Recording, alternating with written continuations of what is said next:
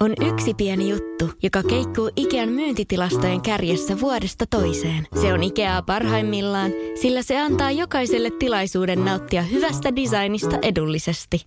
Pyörykkähän se! Tervetuloa viettämään pyörykkäperjantaita Ikeaan. Silloin saat kaikki pyörykkäannokset puoleen hintaan. Ikea. Kotona käy kaikki. Pyörykkäperjantai!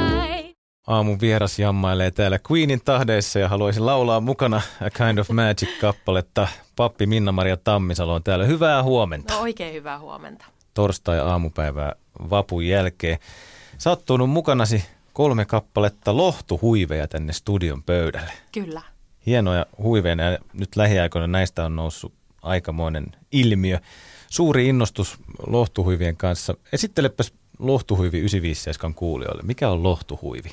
No lohtuhuivi on oikeastaan semmoinen pieni välikappale ehkä, mitä voi käyttää tällaisessa surutilanteessa tuomaan ihmiselle, joka on menettänyt läheisensä sellaista lämpöä, lempöyttä ja lohdutusta, mitä ehkä sanat ei pysty oikeastaan tavoittamaan. Joskus meille ihmisille on aika vaikeaa surun keskellä käyttää sanoja ja sanoa jotakin omasta sydämestä. Me haluttaisiin hirveästi, mutta se ei ole aina helppoa. Ja siihen tarpeeseen syntyi tämä lohtuhuivi. Siunaustilaisuudessa ö, surevalle leskelle kierroin tällaisen lohtuhuivin harteille ja sanoin, että kun puolison käsi ei enää yllä tänne sun hartioille, niin ehkä tämä lohtuhuivi voi tuoda lämpöä ja läheisyyttä, mitä tässä hetkessä kaipaat. Ja siinä hetkessä huomasin jotenkin, että mussa itsessä tapahtui jotakin ja surevassa leskessä tapahtui jotakin ja muistotilaisuuden väessä tapahtui jotakin. Että semmoinen pieni, tosi pieni ele ja, ja kaunis yksinkertainen huivi, niin teki jotakin meille kaikille semmoista hyvää, mistä lähti liikkeelle tämmöinen yllättävä ilmiö. Ja tämä on nyt sitten levinnyt somessa aika isosti. No on joo, koska mulla oli kolme kappaletta näitä huiveja. Yksi meidän vapaaehtoinen seurakuntalainen oli tehnyt huiveja. Meillä oli sukkakampanja ja mä ajattelin, että mitä ihmettä mä teen näille huiveille täällä tässä kampanjan keskellä. Ja, ja sitten tuli tämä tilaisuus, mihin, mihin ajattelin, että sopisi tämä huivi oikein suuren surun keskelle ja vein sen sinne. Ja sitten kun mulla oli niitä vain kolme, kun mä olin jakanut kaksi tällaisessa tilanteessa, niin mä ajattelin, että mulla on enää vaan yksi, että mitä mä nyt teen. Ja laitoin Facebookin omalle seinälle ja sitten Tampereen tuomiokirkkoseurakunnan Facebook-seinälle, että, että kun puoliso kuolee, niin ihminen jää yksin ja, ja kaipaisi lämpöä ja läheisyyttä, että kuka lähtisi tekemään tämmöisiä lohtuhuiveja. Ja mä ajattelin, että jos lähtisi yksi, kaksi, kolme ihmistä, niin olisi tosi jees, että mä saisin vaikka kuusi kappaletta näitä huiveja. Ja sitten yhtäkkiä mä huomasin, että meidän 650 hengen tuomiokirkkoseurakunnan Facebook-seinä. Sen, sen päivityksen olikin nähnyt 37 000 ihmistä. Eli jakoja oli ihan valtavasti ja ihmiset oli tägännyt kavereitaan, ketkä vois lähteä neulomaan. Ja hei, huomaako se tämän ja lähdetäänkö mukaan ja eikös me nyt yhdet huivit neulota. Ja että se innostus lähti jotenkin sen somen kautta ihan yllättäen, niin, niin voisi sanoa, että lapasesta käsistä ainakin.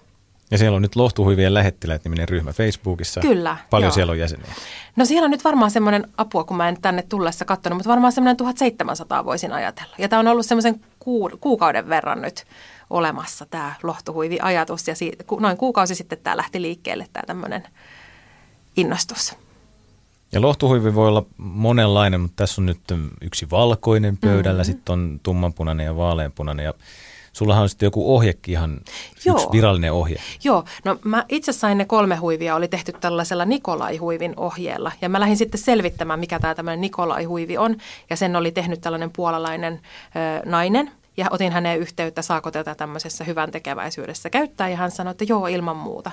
Mutta sitten huomasin, että ihan saman tien rupesi tulemaan sellaisia lohtuhuiveja, jotka ei ollut Nikolai-huiveja. Siellä oli monennäköisiä, monenvärisiä, on, on virkattuja, ö, monella tavalla toteutettuja lohtuhuiveja. Ja aika nopeasti tajusin, että lohtuhuivi ei voi olla pelkästään toi Nikolai-huivi, vaan enemmänkin se on se ele, se ajatus, mikä siihen huiviin kätkeytyy, että se muoto on sinänsä toisarvoinen asia. Vaikka toki tämä Nikolan huivi on tosi kaunis ja, ja nyt on huomannut lähettiläät ryhmässä, että se on aika haastava huivimalli, että siinä moni joutuu pikkasen miettimään sitä tehdessään, että helpommallakin voi päästä. Mutta tosi monen huomaan, että he haluaa yrittää ja haluaa punnertaa, että, että, että pystyy tekemään sen nimenomaisen Nikolai-huivin. Mutta että muutkin on sallittuja.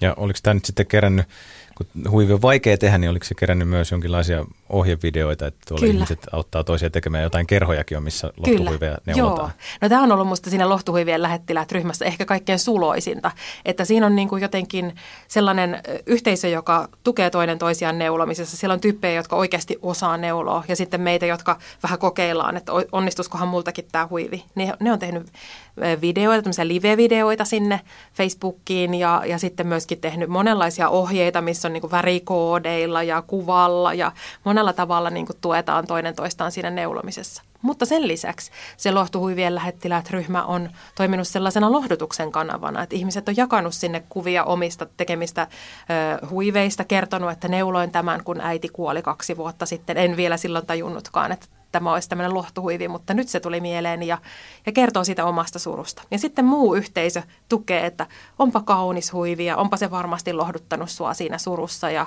ja, ja niin kuin monenlaisia hyviä kommentteja. Että jotenkin se ryhmä on, ja sitä me siellä ihmetelläänkin, että miten voi olla tämmöinen ryhmä, missä ei ole tarvetta vihapuheelle, vaan tällaiselle hyvyydelle ja lohdutukselle. Onko se vaan se kuolema, minkä keskellä lohtuhuvia nyt käytetään, vai voisiko se olla jossain muissa elämäntilanteissa myös apuna? No tätä mä just on kauheasti miettinyt ja moni ihan selvästi miettii tätä ympäri Suomea omissa yhteyksissään. Että tämä ajat, lähtöajatus on ollut tosiaan ne muistotilaisuudet ja sureva leski, mutta mikään hän ei estä ojentamasta lohtuhuivia vaikka erosurussa tai jossakin muussa. Että tällaisia kyselyjä on tullutkin perheneuvonnasta ja muualta, että mitä kun ero on ihan kuin kuolema sekin, että yksi elämänvaihe päättyy joskus aika rajustikin ja, ja ihminen voisi tarvita lohtua sen keskellä. Niin voisiko tätä lohtuhuivia käyttää semmoisessa tilanteessa? Ja me ollaan omassa kehittelyssä vielä aika alussa, oli pääsiäiset ja kaikki haasteet tässä välissä, mutta, mutta, mutta kyllä mä näkisin, että lohtuhuivi muotoutuu moneen, koska lohdutusta me tarvitaan monenlaisessa elämäntilanteessa ja sitä toinen toistemme tukemista. Ja sitten myöskin taas toisaalta se ojentaja tarvitsee erilaisissa tilanteissa niitä välineitä, että miten voisi oikeasti sanoa jotain hyvää toiselle. Ja silloin tämä ojentaminen voi auttaa. Ja lohtuhuivet on nyt pääasiassa mennyt sitten sureville leskille, mutta mitäs miehille? Teillä on jotain suunnitelmia myös miesten varalle. Joo, selvästi tämä, niin kuin, tämä naisten malli juurikin haastavuudessaan niin kuin on se innostavampi, mutta kyllä jokainen aina kysyy, että no mitä miehille vastaavaa. Ja mä oon sitten sanonut vaan, että ihan miehille voit yhtä lailla tehdä huivin ilman röyhelöitä ja pitsejä, että se voisi olla semmoinen tyylikäs yksinkertainen kaulaliina, mikä voi yhtä lailla ö, kietoa hänen hartioilleen. Sitten lohtusukkiakin on ehdotettu, mutta mä oon miettinyt sitä muistotilaisuudessa ojentamista, että se ei ole ihan niin yksinkertaista, että otappa, ö, otappa siitä kengät pois, niin seurakunnan tukena annetaan sulle nämä Niin aletaan sukat. siellä vaihtamaan niin, sukkia jalkaan, niin se, se ei oikein sovi siihen tilaisuuteen. Ei ehkä meidän suomalaiseen mielenmaisemaan, että jotenkin jalat on meille ehkä vähän sen arka-asia ja kun on jännitetty, niin jalat hikoilee ja muuta. Että että tämä on niinku tavallaan helpompi ojennettava, mutta mikään ei poissulje, jos joku on semmoinen sukkien tekijä, että haluaisikin ruveta tekemään niitä lohtusukkia ja niitäkin ihan selkeästi ympäri Suomea myös neulotaan. Minna-Maria Tammisalo, pappi täältä Tampereelta, huomenta. Huomenta. Ja aiheena meillä on ollut tässä lohtuhuivit, niitä Minna-Maria toi kolme kappaletta tänne meidän studioon mukanaan. Mikäs on nyt huivitilanne, onko huutava pula vai onko sulla työhuone täynnä huiveja? No vielä ei ole päässyt mitään semmoista niin kuin oikein varastoa syntymään, että olisi jotenkin ongelmia niin kuin logistiikan kanssa tai säilyttämisen kanssa. Että, että meillä on siellä Aleksanterin kirkon sakastissa semmoinen kori, mihin sinne aina yllättäen ilmestyy huiveja, mutta yhtä lailla niitä on sieltä ruvennut nyt lähtemään, että vaikka me ei ole omassakaan työyhteisössä käyty mitään sellaista keskustelua, että kuka, kuka voi hakea ja mistä haetaan ja muuta, niin, niin kuitenkin sieltä, sieltä on löytynyt niitä pappeja, jotka haluaa omaa muistotilaisuutensa viedä ja, ja tota, kyllä ne sieltä sitten niin kuin kuitenkin ovat lähteneet kulkeutumaan. Että, että kyllä niin kuin ilmiselvästi tämä on innostanut niin tekijöitä kuin myöskin antajia ja, ja kyllä huiveja saa laittaa tulemaan, niitä oikeasti tarvitaan. Nyt varsinkin kun tätä hypeä tämän asian tiimoilta on, niin mä mietin, että odottaako ihmiset myöskin, että saanko minäkin sellaisen muistotilaisuudessa itselleni. Miltä se hype on tuntunut lohtuhuivin kanssa? No kyllähän se niin täysin yllätti, kun tämä on lähtenyt ihan tällaisesta arkisesta tilanteesta ja, ja jotenkin sitten on päätynyt haastatteluihin ja keskusteluihin ja halutaan kuulla surusta ja lohdutuksesta, niin onhan se täysin niin kuin yllättänyt. Mutta sitten toisaalta positiivisella tavalla, että kuitenkin tämä teema on mulle semmoinen tärkeä ja tietysti sitä papin perustyötä, niin ajattelen, että tämä aika myöskin ehkä kaipaa jollakin tavalla tämmöistä syvempää teemaa ja, ja sitä, että voidaan puhua surusta ja lohdutuksesta. Ja silloin se hype on mun mielestä oikein tervetullut. Miten tämmöinen huivi lohduttaa? Miten sä niin näet sen, sen lohdun tuojana, että kun ihmisen, ihminen on surussa ja hänellä on huono olo, niin sitten lasketaan huivi hmm. harteille. Miksi se toimii? No se toimii varmaan sen takia, että jos ajatellaan vaikka sitä kuoleman surua ja ollaan hautajaisissa, niin mietin sitä, että kun kappelissa alkaa urut soimaan, niin jollakin lailla ihmisen tiedosto varmaan vähän tyhjentyy siinä ja, ja aina miettii sitä, että mitkä mun sanoista jää ihmiselle mieleen, koska se suru vyörähtää yli ja varmaan menee kaikenlaisten semmoisen suojausten läpi. Ja, ja siinä ei varmaan niin kuin oikeasti tallenneta muistiin ihan kauheasti. Mutta että, ja jotenkin ne sanat on siinä kohdassa varmasti aika sellaisia ohimeneviä. Mutta entä jos saakin jotakin mukaansa ja, ja jotakin, että kosketetaan, ollaankin lähellä, lohdutetaan jollakin tällaisella niin kuin lohtuhuivi, niin siitä jää jollakin lailla eri lailla jälki kuin niistä sanoista, mitkä voi mennä siinä surussa aivan ohi. Ja mä aina ajattelen sitä hetkeä, että jos leski tämmöinen lohtuhuivi harteillaan sieltä muistotilaisuuden surusta ja ehkä hälystäkin jotenkin niin kuin, sit menee sinne hiljaiseen kotiin yksin ja siellä ei olekaan sitä puolisoa, niin miten hyvältä voi tuntua tällainen, että harteilla onkin sellainen yhteisön lohdutuksen osoitus, tällainen lohtuhuivi. Ja se on jo siellä heti mukana harteilla lämmittämässä, kun hän menee sinne yksinäiseen kotiin. Kuin että jos mä olisin antanut vaikka kirjan hänelle ja luepa tästä, niin eihän hän varmaan jaksaisi pitkään aikaan siihen tarttua selatakseen sitä kirjaa. Mutta tällainen huivi kulkee harteilla. Ja mä oon huomannut monesti sen, että että ihminen ei riisu sitä pois, että kun talvitakkia on laitettu päälle, niin se on jätetty sinne alle ja haluttu pitää sitä jotenkin kiinni ja takerruttu ja tartuttu siihen. Ja kyllä mä niin kuin ajattelisin silloin, silloin, että se ei ole vaan se huivi, vaan myös se lohdutus, mistä halutaan pitää kiinni ja mikä on jäänyt siitä päivästä mieleen, kun sanat ehkä ei jää niin paljon mieleen. Tuo on aika hienokin tuommoinen rituaali, mm. että on ihan tuommoinen joku konkreettinen asia, mikä koskettaa ihmistä ja tuo just sitä mm. lämpöä, niin kuin mm. säkin sanoit, että mm. makaa siinä harteilla Kyllä. ja niin kuin jotenkin suojelee tai pitää huolta, jotenkin varjelee sitä Kyllä. ihmistä siellä. Niin Kyllä.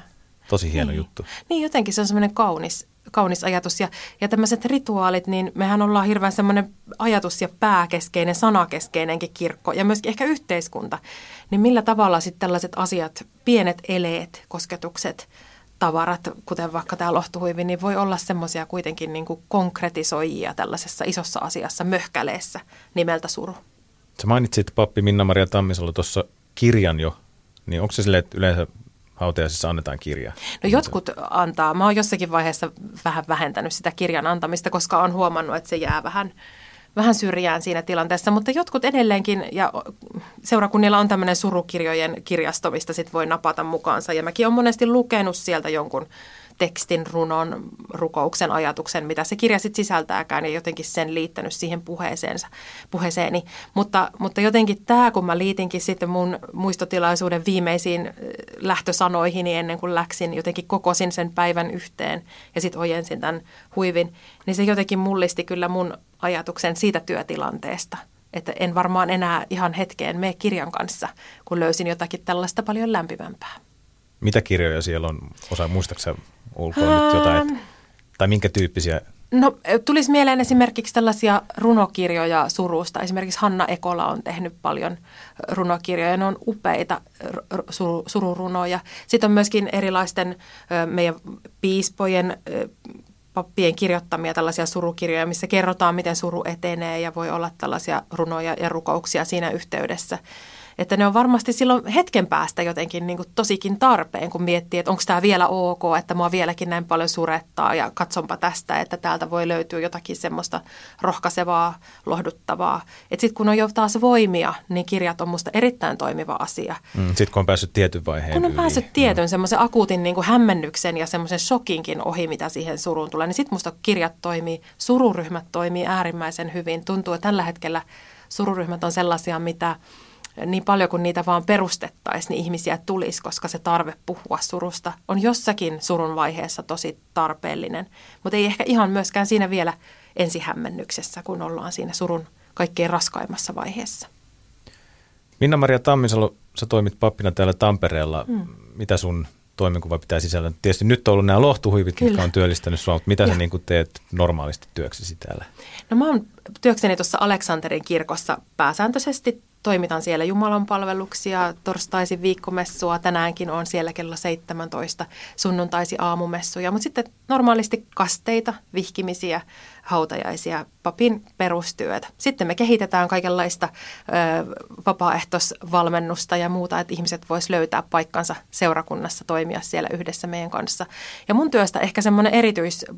Ö, osa on tuossa Aleksander, Aleksanterin kirkossa tämmöinen avoin kirkkotoiminta. Eli Aleksanterin kirkko on arkisin 12 kuuteen auki.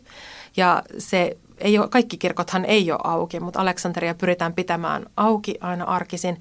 Ja siellä on tällaisia vapaaehtoisia seurakuntalaisia kohtaamassa ihmisiä. Eli se on myös yksi semmoinen paikka, mihin voi mennä – murheineen tai huolineen tai iloineen. Että jos haluaa jonkun kanssa keskustella, niin siellä pääsääntöisesti pitäisi aina olla joku semmoinen kokenut päivystäjä, joka on valmis keskustelemaan sun kanssa. Ja tämä on semmoista toimintaa, mitä mä liidaan ja, ja niitä vapaaehtoisia koulutan ja, ja vedän semmoista vastuuryhmää, jonka kanssa sitten ideoidaan ja organisoidaan sitä avoimen kirkon toimintaa. Siellä on päivittäin rukoushetket ja ja, ja myöskin raamatun lukemista, mutta päätyö on siinä ihmisten kohtaamisella. Ja siinä on esimerkiksi koululaisia, kun koulut on siinä vieressä, niin siellä käy, saattaa käydä 5-600 koululaista kuukaudessa, että siellä on tosi paljon käy päiväsaikaan ovi, että koululaiset käy siellä mehulla ja korpulla ja, ja juttelemassa sitten päivän kuulumisista aikuisten ihmisten kanssa. Että se on myöskin yksi semmoinen erityinen piirre tuossa meidän kirkossa, että siellä kyllä ovi käy ja, ja puheensorina kulkee, mutta silti siellä on tilaa myös hiljentyä. Et jos haluaa tulla olemaan ihan omissa ajatuksissaan hiljentyä, sytyttää kynttilän, niin se on edelleen mahdollista. Mutta se on sellainen kohtaamisten kirkko ja mä oon siitä tosi iloinen ja ylpeä, että saan olla tällaisessa työssä mukana. Ja sen keskeltä lähti myöskin tämä lohtuhuivi Tuomas Messun ja, ja meidän seurakunnan vapaaehtoisten ja erityisesti Kaija Jääskeläisen, joka teki ne kolme ensimmäistä huivia mulle, niin hänen kauttaan sitten lähti liikkeelle tämä lohtuhuiviliike. Että nämä niin kuin liittyy kivasti yhteen tässä mun työssä. Onko ollut helppo löytää vapaaehtoisia päivystäjiä sinne avoimeen kirkkoon? No Avoin kirkko on toiminut nyt kymmenen vuotta ja aluksi oli tosi iso hype senkin kanssa, että siellä oli varmaan 780 vapaaehtoista toimia, mutta he on tietysti ikääntynyt ajan kuluessa. Kymmenen vuotta on jo pitkä aika ja kaiken aikaa tulee uusia ihmisiä, mutta kyllä meillä koko aika semmoinen etsintä on, että, että ihmisiä voisi tulla. Tietysti tämä aika, että 12 kuuteen, niin se estää työssä käyvien ihmisten osallistumisen, että monesti kun ihmiset jää eläkkeelle, niin ne on jo vähän odottanut, että jes, nyt mä pääsen avoimen kirkon päivystäjäksi ja sitten tullaan ja yhdessä etsitään omaa paikkaa seurakunnassa. Mutta yhtä lailla niin mietin, että millä lailla sitten eri ikäiset ihmiset voisi tulla sinne, sinne toimimaan. Esimerkiksi sunnuntaina voisiko olla sellainen kohta, että voisikin tulla kohtaamaan ihmisiä pyhäpäivänä. Näitä me kauheasti mietitään. Radio 957 aamun vieras on pappi Minna-Maria Tammisalo. Onko pappi oikea sana vai kyllä sanoa on. pastori? Kyllä se on. Kai se on seurakuntapastori oikein virallisesti, mutta kyllä mä ehkä tykkään papista enemmän. Se on semmoinen suuhun sopiva. Mennään papilla. Mennään. Ja lohtuhuivit on nyt semmoinen ilmiö, mitkä on noussut sosiaalisessa mediassa tosi suosituksi. Ihmiset neulovat lohtuhuiveja ja niillä lohdutetaan sitten surevia ihmisiä. Ja tämä on niin kuin levinnyt ihan valtakunnalliseksi ilmiöksi Suomessa? Joo, yllättävän monta seurakuntaa on lähtenyt sinne mukaan. Siellä lohtuhuivien lähettiläät ryhmässä sinne on koottu seurakuntia tiedostoon. Mä en ole kat- just nyt katsonut, että montako seurakuntaa siellä on mukana, jotka on ilmoittanut, että meillä otetaan vastaan näitä huiveja – ja sitten myöskin on järjestänyt tällaisia lohtuhuivitapahtumia ympäri Suomea, missä, missä tota, neulotaan yhdessä ja ollaan yhdessä. Tampereella mummon kammarissa on taas toukokuussa tulossa seuraava miitti tämän asian tiimoilta, että voi myös yhdessä tehdä ja yhdessä keskustella tästä teemasta. Mutta että kyllä se niin kuin eri seurakunnissa tehdään varmaan eri tavalla ja ympäri Suomea pohditaan tälläkin hetkellä pappien kokouksissa, että miten me otetaan kantaa tähän lohtuhuiviin. Mutta minusta se on ihan mahtavaa, että sitä on lähdetty miettimään eri puolilla ja vähän eri tavalla, eri, eri tulokulmalla. Mutta tämä lohdutuksen teema on niin hirvittävän tärkeä ja ajankohtainen meille ihmisille, että, että on hienoa, että se on levinnyt niin laajalle. Ei mulla ole tarvetta jotenkin omistaa tätä itselleni, vaan laittaa hyvä kiertämään. Eikö lohtuhuivi ole kiinnostellut ihan ihmisten puolella, ketkä ei kuulu kirkkoon. No joo, se on myös mua niin kuin ilahduttanut kovasti, että moni on siellä ryhmässäkin sanonut, että en kuulu kirkkoon enkä aio liittyäkään, mutta tämä on sella, sellaista hyvää, mitä mä haluan tehdä, eikä haittaa vaikka kirkko vie sen avun perille. Että jotenkin mä ajattelen, että tässä lohdussa, surussa, surun kohtaamisessa on jotakin hirmu yleisinhimillistä, että se koskettaa meitä kaikkia, se ihmisyys ja se myöskin se sanattomuus surun edessä. Että ei meillä kellään ole siihen sen parempia, jotenkin valmiimpia repliikkejä, vaan, vaan voi olla auttamassa ja tukemassa tämmöisellä käden tekemisen tavalla. Ja moni sanoo sitäkin, että hän, häntä vaivaa tällainen neuloosi, että häneltä syntyy näitä neuleita tavalla tai toisella ja on mahtava olla tällaisessa mukana. Et monesti näitä sukka- ja tumppukampanjoita voi olla enemmänkin, mutta tämmöinen huivikampanja on ollut monelle iloinen yllätys. Että se ei tosiaan ole katsonut sitä, että, että pitäisi, pitäisi kuulua kirkkoon, vaan enemmänkin se semmoinen yhteinen halu auttaa ja olla tukemassa. Ja Facebookista löytyy Lohtuhuivien lähettiläät. Kyllä. Siellä on ohjeita ja tietoa ja kaikki löytyy sieltä. Kyllä, sinne kannattaa liittyä, jos tämä teema yhtään kiinnostaa ja siellä voidaan käydä keskustelua lohdutuksesta. Ja, ja jos on oikeasti haasteita neulemallin kanssa, niin sieltä löytyy tyyppejä, jotka oikeasti osaa auttaa ja se on minusta hieno, hieno ryhmä. Pappi Minna-Maria Tammisalo, otetaan sulta kolme lempipaikkaa Tampereella ja perustelujen kera. Mikä on ensimmäinen? No ihan ensimmäinen voisi olla kyllä toi Pyynikin näkötornin takana oleva näköalapaikka ja jotenkin se koko metsä siellä, se on mun ihan lempipaikka. Käyn siellä itsekseni ja koiran kanssa ja lasten kanssa kävelyllä ja se on semmoinen paikka, missä hengitän ja rauhoitun ja syke tasaantuu ja siellä on hyvä olla. Ihana katsella järvelle ja nauttia siitä metsän tuoksusta. Kävittekö vappuna näkötornilla? No kyllä me käytiin ja taas ihmeteltiin sitä jonoa, että kyllä se vaan on sellainen paikka, mikä, mikä tota noin, niin vetää, vetää väkeä munkin hakuun ja se kuuluu siihen vappuasiaan. Meillä oli nyt omat munkit, niin ei tarvinnut jonottaa tällä kertaa, mutta jätskiä jonotettiin. Mikä on toinen paikka? No toinen voisi olla sitten tamperelaiset kahvilat. Mulla on tosi monta sellaista suosikkikahvilaa ja mä oon usein kahviloissa myöskin Popin paidassa ja saa tulla nykäseen, jos haluaa jutella Popin kanssa, mutta teen monesti töitä siellä ja ajattelen siellä ja kirjoitan siellä ja kahvilat on mulle semmoinen myöskin hengittämisen paikka. Yksi ihan ihan ehdottoman ihana on mainittava Pyynikin torin liha ja kahvi, mikä tuli nyt sitten ihan vastikään muutama kuukausi sitten Pyynikin torin liha kaupan paikalle. Tämmöinen upea, ihana, vähän ranskalaistyylinen kahvila, missä on tosi ihana isäntäpari ja siellä mä käyn usein, koska se on kodin lähellä, niin se on vähän semmoinen oman kodin jatke ja olohuone. Ja siellä käyn ystävien kanssa ja itsekseni. Mitkä muut kahvilat olisi? Runokahvila. Öö,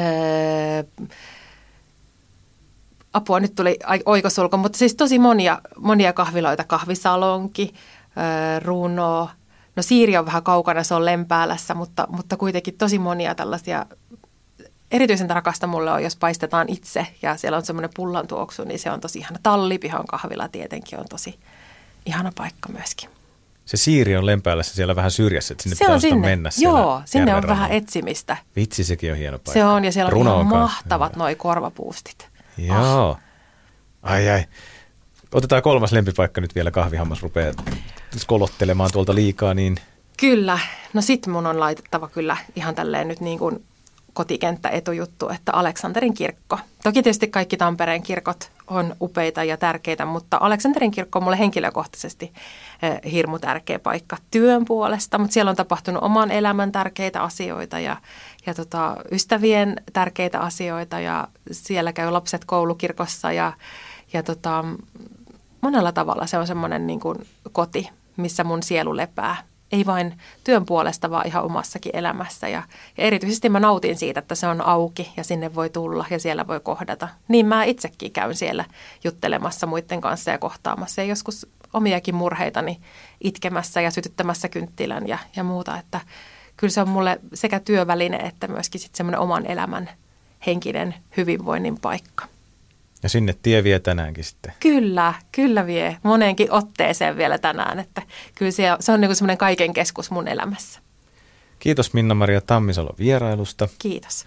Mainostetaan Facebook-ryhmää vielä, Lohtuhyviä lähettiläät. Kyllä, se on hyvä ryhmä. Sinne voi liittyä. Jos yhtään tämmöinen neulominen ja lohdun näkökulma kiinnostaa, niin tuu mukaan. Hyvää kevään jatkoa ja kiitokset vierailusta. Kiitos paljon. On yksi pieni juttu, joka keikkuu Ikean myyntitilastojen kärjessä vuodesta toiseen. Se on Ikeaa parhaimmillaan, sillä se antaa jokaiselle tilaisuuden nauttia hyvästä designista edullisesti. Pyörykkähän se! Tervetuloa viettämään pyörykkäperjantaita Ikeaan. Silloin saat kaikki pyörykkäannokset puoleen hintaan. Ikea. Kotona käy kaikki. Pyörykkäperjantai!